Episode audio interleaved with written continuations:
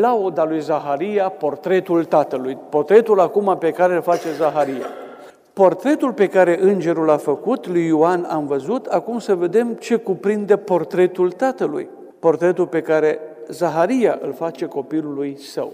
Și Zaharia, tatăl său, s-a umplut de Duh Sfânt și a profețit. Binecuvântat este Domnul Dumnezeul lui Israel, că și-a cercetat poporul și l-a răscumpărat. Deci îl laude pe Dumnezeu pentru că poporul a fost cercetat de Dumnezeu. Adică i-a trimis un profet. După Maleachi, mai bine de 600 de ani s-au scurs când în Israel n-a existat un profet. Și acum Zaharia știa, copilul lui, ce misiune va avea și spune că Dumnezeu l-a cercetat pe popor, l-a răscumpărat și este binecuvântat. Cât de important este, observați aici, că după toate cele care se petrec cu noi, după o rugăciune împlinită, deci după o rugăciune ascultată, după o faptă care se petrece cu tine, de fiecare dată să-L binecuvintezi pe Dumnezeu, să-L lauzi pe Dumnezeu. Dar nu neapărat după fiecare rugăciune ascultată sau după fiecare faptă mai aparte care se petrece cu tine sau în casă ta cu familia ta. Și în fiecare zi, în fiecare seară, să binecuvântăm pe Dumnezeu și să-L lăudăm mulțumindu-i pentru ziua care a trecut, pentru toate de cele care avem parte, inclusiv noi acum aici. Eu să-L laud pe Dumnezeu și să-L binecuvintez pentru că mi-a dat puterea să pot să vă vorbesc, să pot să vă învăț, dumneavoastră că aveți privilegiul de a asculta, de a auzi ceva de, din textul Sfânt, câți n-ar vrea să audă și nu pot. Iar alții care pot, poate nu vor să audă. Dar pentru aceea avem o misiune. Deci iată pentru câte trebuie să dăm laudă lui Dumnezeu și să-L binecuvântăm. Nu numai să așteptăm fapte speciale în viața noastră, Acestea sunt marile binecuvântări de care, iată, toți avem parte. Toți se mulțumim lui Dumnezeu că a existat o zi astăzi. Și toți se mulțumim lui Dumnezeu pentru că a trecut o noapte. Și toți se mulțumim lui Dumnezeu că vedem lumina zilei în fiecare dimineață. Câți nu o văd? Deci toți se mulțumim lui Dumnezeu în fiecare dimineață, într-o rugăciune scurtă.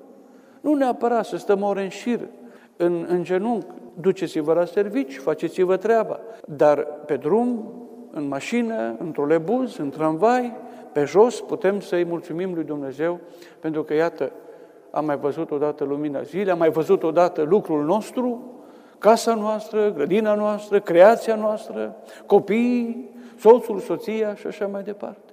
Toate acestea sunt prilejuri, sunt motive serioase de laudă ale Dumnezeu în fiecare zi. Nu numai când ne asculta Dumnezeu rugăciunile, să ne ducem la biserică și să ne prostenăm, să ne mulțumim că ne asculta. Nu! Acestea sunt motivele adevărate pentru care trebuie să mulțumim, să binecuvântăm pe Dumnezeu. În fiecare zi. Și spune mai departe Zaharia, și puterea mântuitoare a ridicat din casa lui David, sluga sa, adună Zaharia o, o serie de reflexii referitoare la, la, la legea Vechiului Testament și la promisiunile Vechiului Testament și încropește o cântare de laudă. Care este aceasta? Așa cum a grăit prin gura Sfinților săi profeți din viac, mântuire de vrăjmașii noștri și din mâna tuturor celor ce ne urăsc, să facă milă cu părinții noștri, și să-și amintească de legământul său cel sfânt, de jurământul cu care i s-a jurat lui Avram, părintele nostru, deci toate le are în vedere. Tot ce a făcut Dumnezeu în istoria poporului său, cu strămoșii săi. Fiind noi astfel izbăviți din mâna frășmașului, deci din câte a izbăvit Dumnezeu în istorie, să ne dea nouă ca fără frică, în fața Lui să slujim, în sfințenie și în dreptate în toate zilele vieții noastre. Este, sunt foarte frumoase aceste lucruri pe care Zaharia le spune și acum urmează portretul. Iar tu, pruncule, profet acelui prea înalt te vei chema, deci adresează copilului acum, acum îi face portretul, profet al celui prea înalt te vei chema, vei merge înaintea feței Domnului ca să-i gătești căile, să-i dai poporului său cunoștința mântuirii între iertarea păcatelor lor, prin milostivirea milei Dumnezeului nostru cu care răsăritul cel de sus ne-a cercetat, ca să ilumineze pe cei ce șed în întuneric și în umbra morții și să îndrepte picioarele noastre pe calea păcii. Aceasta este imaginea pe care o creonează tatăl uh, profetului. Și să ne oprim la câteva lucruri. Odată, Zaharia îl numește profet. Pentru prima oară, iată, Ioan este numit profet. Aici este el numit profet. Cu aceste cuvinte. Și nu profetul omului, ci al celui prea înalt, adică al lui Dumnezeu. Și acum Zaharia se oprește, după ce îl numește profet, se oprește la misiunea. Oarecum portretul lui se aseamănă cu portretul îngerului. Acolo am văzut ce însemna copilul pentru părinți, misiunea lui și austeritatea vieții. E cam pe același calapod portretizează imaginea lui Ioan și tatălui Zaharia. Și acum vorbește de misiune. Vei merge înaintea feței Domnului de aici, înainte mergător, deci îl numește profet, înainte mergător, să-i dai poporului său cunoștința mântuirii într iertarea păcatelor lor. O să vedem mai încolo când vom vorbi de predica profetului. Deci, ce misiune avea Ioan Botezătorul? Să aducă poporului cunoștința mântuirii, care mântuire însemna izbăvirea de păcatele lor. O să vedem puțin mai încolo. Prin milostivirea milei Dumnezeului nostru, deci iertarea vine ca o, ca o milă pe care Dumnezeu o exprimă față de popor. Și spune mai departe, cu care răsăritul cel de sus ne-a cercetat pe noi. O expresie aparte a lui Zaharia, care de fapt făcea o referire la o profeție mesianică. Din cartea numerilor, acolo 24-17, unde Balaam, vrăjitorul oarecum în Vechiul Testament, spune la un moment dat, o stea va răsări din Iacov. Ei, Zaharia asociază profeția din Vechiul Testament din Cartea Numerilor, capitolul 24, 17, cu aceste cuvinte. Cine ne-a cercetat pe noi? Steaua din Iacov, adică răsăritul cel de sus, adică cerul, pe noi ne-a cercetat. Ca să lumineze pe cei ce șed în întuneric, el vorbește de lumina care va veni prin Mesia, pentru că el toate acestea, Zaharia le va spune poporului. Ca să lumineze pe cei ce șed în întuneric și în umbra morții, și să îndrepte picioarele noastre pe calea păcii. Toate acestea se vor împlini în Mesia, în Isus Hristos și Isus Hristos la începutul propovăduirii lui va face referire oarecum la aceste cuvinte, nu neapărat a lui Zaharia, cât la cuvintele din Vechiul Testament, la profețiile mesianice. Acesta este portretul pe care îl face tatăl copilului său, viitorul înainte mergător al Domnului. Profet înainte mergător și misiunea lui care va consta în aducerea poporului la cunoștința faptului că mântuirea este aproape de el. În toate aceste expresii. Gândiți-vă acum când cei apropiați au auzit aceste cuvinte din gura lui Saharia. Cum și-a caracterizat el copilul, cine este acest copil și ultimul verset, al copilul creștea și se întărea cu Duhul. Și a fost în pustie până în ziua arătării lui către Israel. Cum adică a fost în pustie? N-a crescut în casă părintească? Se pare că el, din fragedă copilărie, să spunem așa, s-a retras din casă părintească și spune în tinerețea lui și până în ziua în care s-a arătat poporului, el a locuit în pustie. Dar o să revenim puțin mai încolo asupra acestei expresii. Așa se încheie primul mare capitol legat de zămislirea și nașterea profetului. Cu aducerea acestei vești minunate de către înger, portretul pe care îngerul îl face, pedepsirea lui Zaharia și cele care se întâmplă la punerea numelui și în cele din urmă portretul tatălui, portretul lui Zaharia. Acestea sunt cele care țin de, numai de Luca, capitolul 1. Însă aceste amănunte, tot ceea ce am văzut până acum, nu mai găsim la ceilalți evangeliști. Nici la Matei, nici la Marcu, nici la Ioan. Doar Luca dă aceste amănunte. Acum ne oprim puțin la câteva cuvinte din cele pe care vi le-am, vi le-am spus, le-am subliniat la început spune că Zaharia, și v-am spus atunci și v-am atras atenția asupra celui cuvânt, Zaharia a profețit. Adică ce a profețit? Vremurile mesianice. Dintr-un alt punct de vedere, primul profet al Noului Testament care prevestește vremurile mesianice este tatăl lui Ioan, Zaharia. El este primul înainte ca copilul lui să poată vorbi, care vorbește de vremurile mesianice. Ce va însemna uh, Isus, vremea mesianică? Aceasta. Iertarea păcatelor, milostivirea față de popor, lumina adusă de El, de Evanghelia Lui pentru popor, celor din întuneric și îndreptarea picioarelor pe calea păcii. El a fost primul care a vestit era mesianică. Din acest punct de vedere, cu ghilimele de rigoare și indirect spus, primul profet al Noului Testament este Zaharia, în foarte puține cuvinte.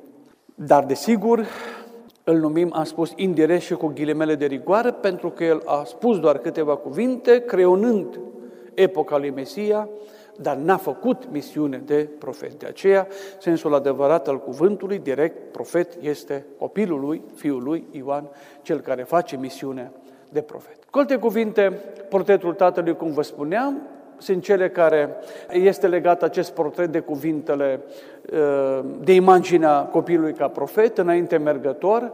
De fapt, se împlinea o profeție în ce spunea el din Maliahi 3.1, profetul din Vechiul Testament care vorbea de Ioan Botezătorul că va fi înainte mergător, sau Isaia 43, și asupra acestui text, Isaia 43, o să revenim. Și, așa cum vă spuneam, vestitor al erei mesianice. Fiul său, Ioan Botezătorul, va vesti epoca mesianică, dar o creonează pentru prima oară în cuvinte sumare tatălui. Și vă spuneam acolo că a fost în pustie, până în ziua arătării lui către Israel. Problema pe care și-o pun acum specialiștii, exegeții, bibliștii, specialiștii Noul Testament, este legată de ceea ce trebuie să înțelegem prin acele cuvinte, prin ultimul verset, 80 iar copilul creștea, se întărea cu Duhul și în special și a fost în pustie până în ziua arătării lui către Israel.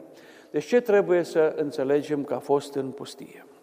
Adică, unii spun și se întreabă, a fost un păstor, s-a dus în pustie și a fost un păstor precum profetul Amos. Profetul Amos din Vechiul Testament a fost păstor.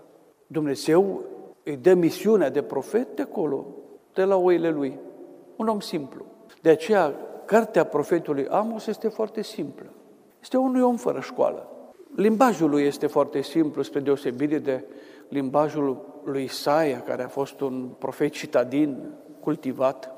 Deci a fost în pustie, precum Amos, un păstor? Întrebarea, nu știm. Răspunsul. A fost el membru al sectei esenienilor la Cumran, deci a fost el membru în acea sectă de la Cumran, esenienilor, care avea o misiune specială. Dar esenieni, de esenieni putem să vorbim și de Cumran înainte de războiul, de distrugerea Ierusalimului, cu siguranță. Esenienii s-au retras, nemulțumiți de cele ce se petreceau la templu și ei mai departe s-au ocupat cu păstrarea tradițiilor cultice, autentice și cu copierea manuscriselor ă, cărților sfinte, adică profeților.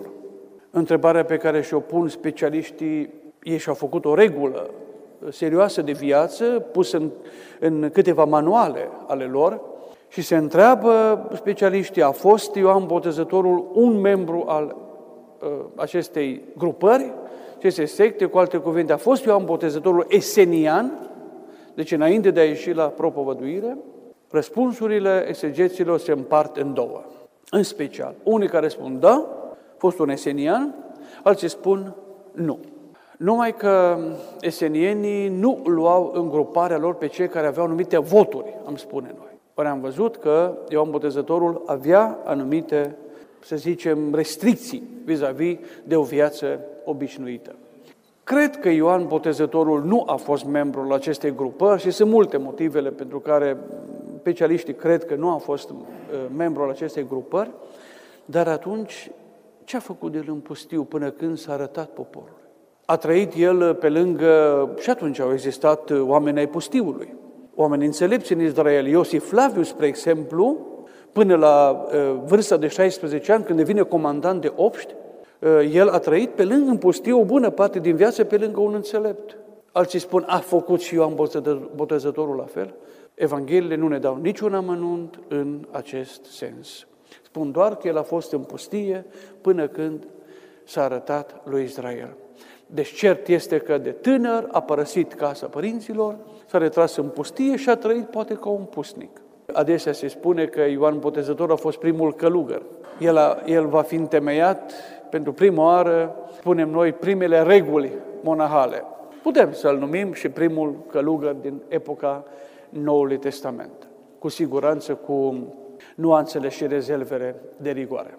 Așadar, nu avem un răspuns precis la această întrebare. Ce a fost el în pustie sau ce a făcut în pustie sau cât a trăit în pustie, cu ce s-a ocupat în timpul acela, ce a făcut el acolo, întrebări fără răspuns. Și trecem acum la capitolul mare, activitatea Sfântului Ioan uh, Botezătorul. Luca, primele două uh, versete. Din Luca, capitolul 3 de data aceasta, capitolul 3, în al 15-lea an de domnie a cezarului Tiberiu, domnia cezarului Tiberiu, pe când Ponțiu Pilat era procurator al Iudeii, Irod tetrarh al Galilei, Filip, fratele său, tetrarh al Iturei și al ținutului Trahonitidei, Lisania, tetrarh al Abilenei, iată câte informații. Și toate sunt importante. Luca, istoricul Luca, iată câte informații dă despre timpul în care Ioan Botezătorul își desfășoară activitatea. Ce face de fapt Luca? Îl aduce în istorie, îl încadrează foarte precis, foarte exact în istorie. Pentru cei care ar contesta activitatea lui Ioan Botezătorul și a spune, asta este o poveste a Bibliei, iată, Luca îl aduce exact în datele istoriei. Și tot ceea ce Luca spune, spune cu exactitate istorică. O să vedeți imediat.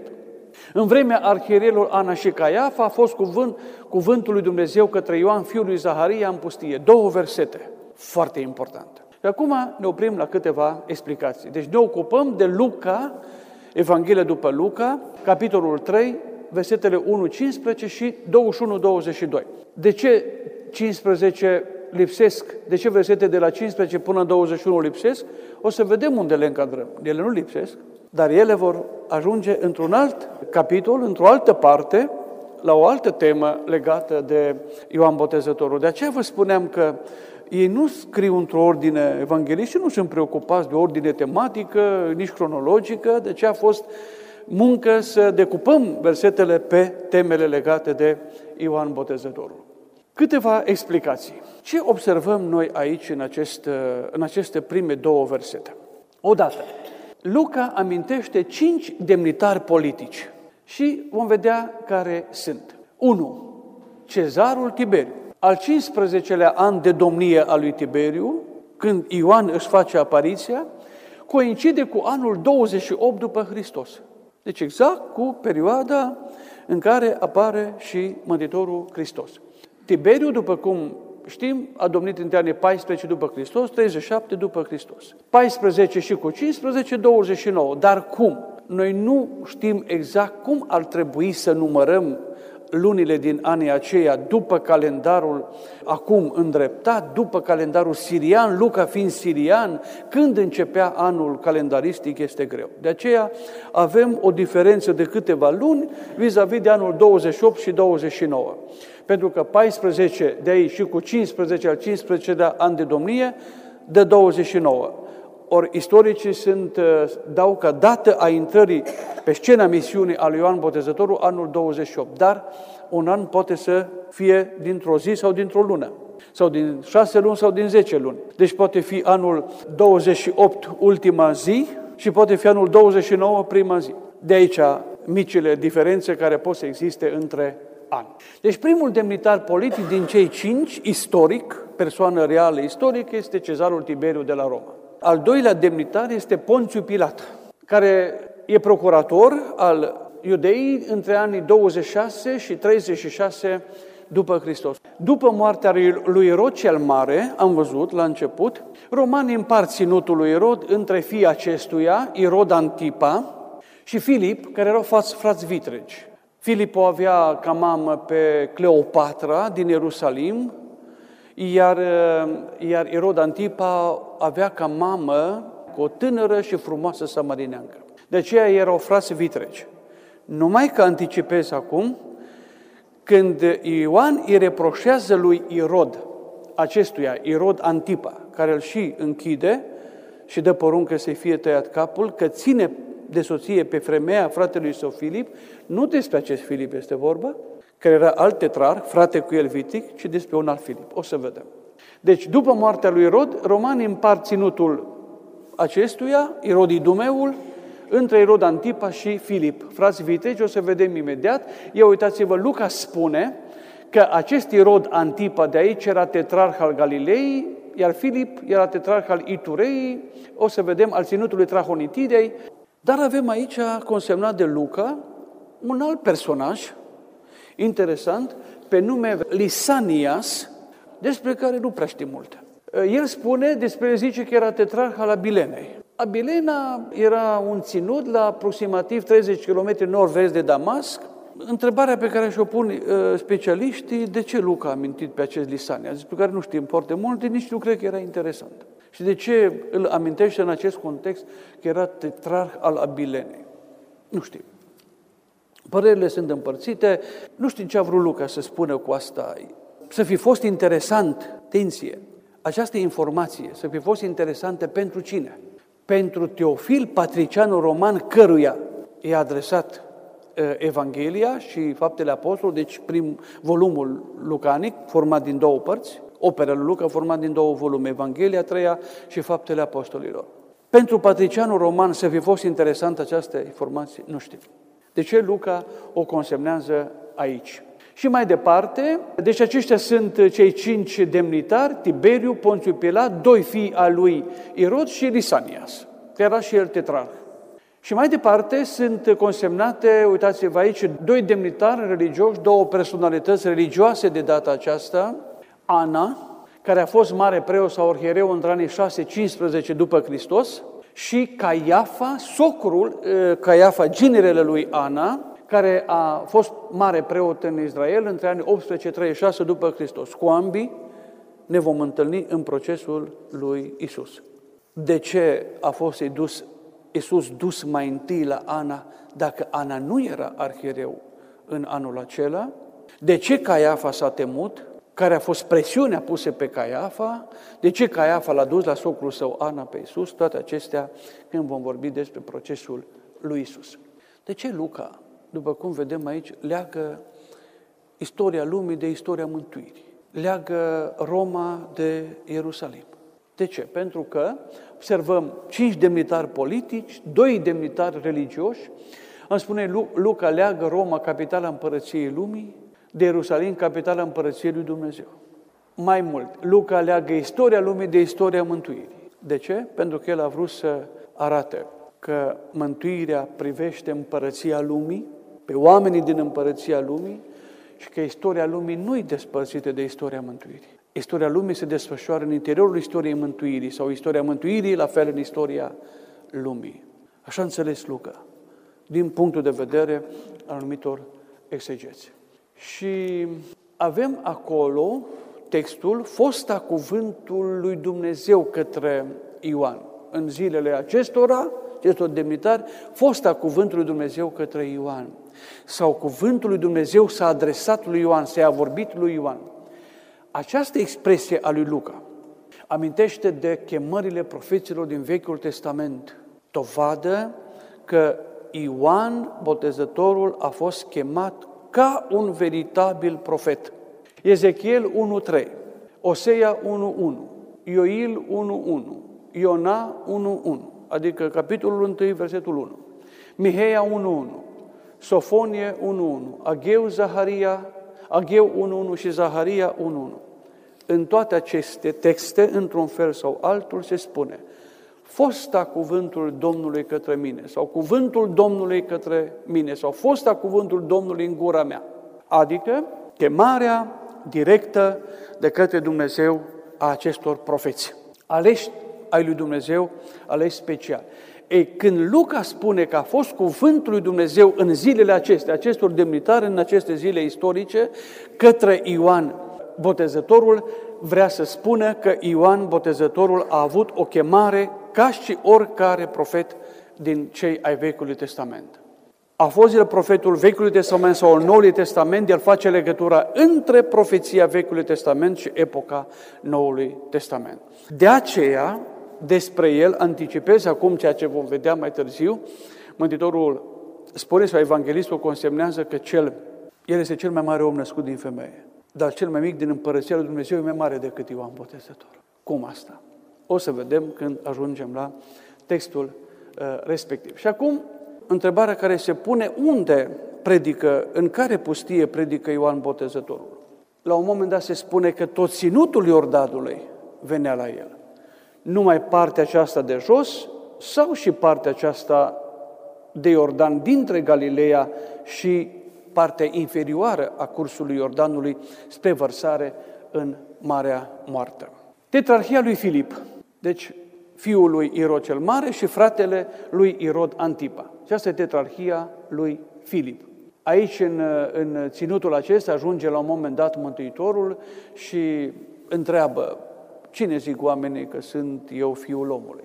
Aici vedem uh, Betsaida, în jurul lacului uh, Galilei, Gadara, unde a avut loc minunea pe care o face Mântuitorul, Decapolis, ținutul celor 10 cetăți, ajunge Mântuitorul acolo în ținutul Decapoli.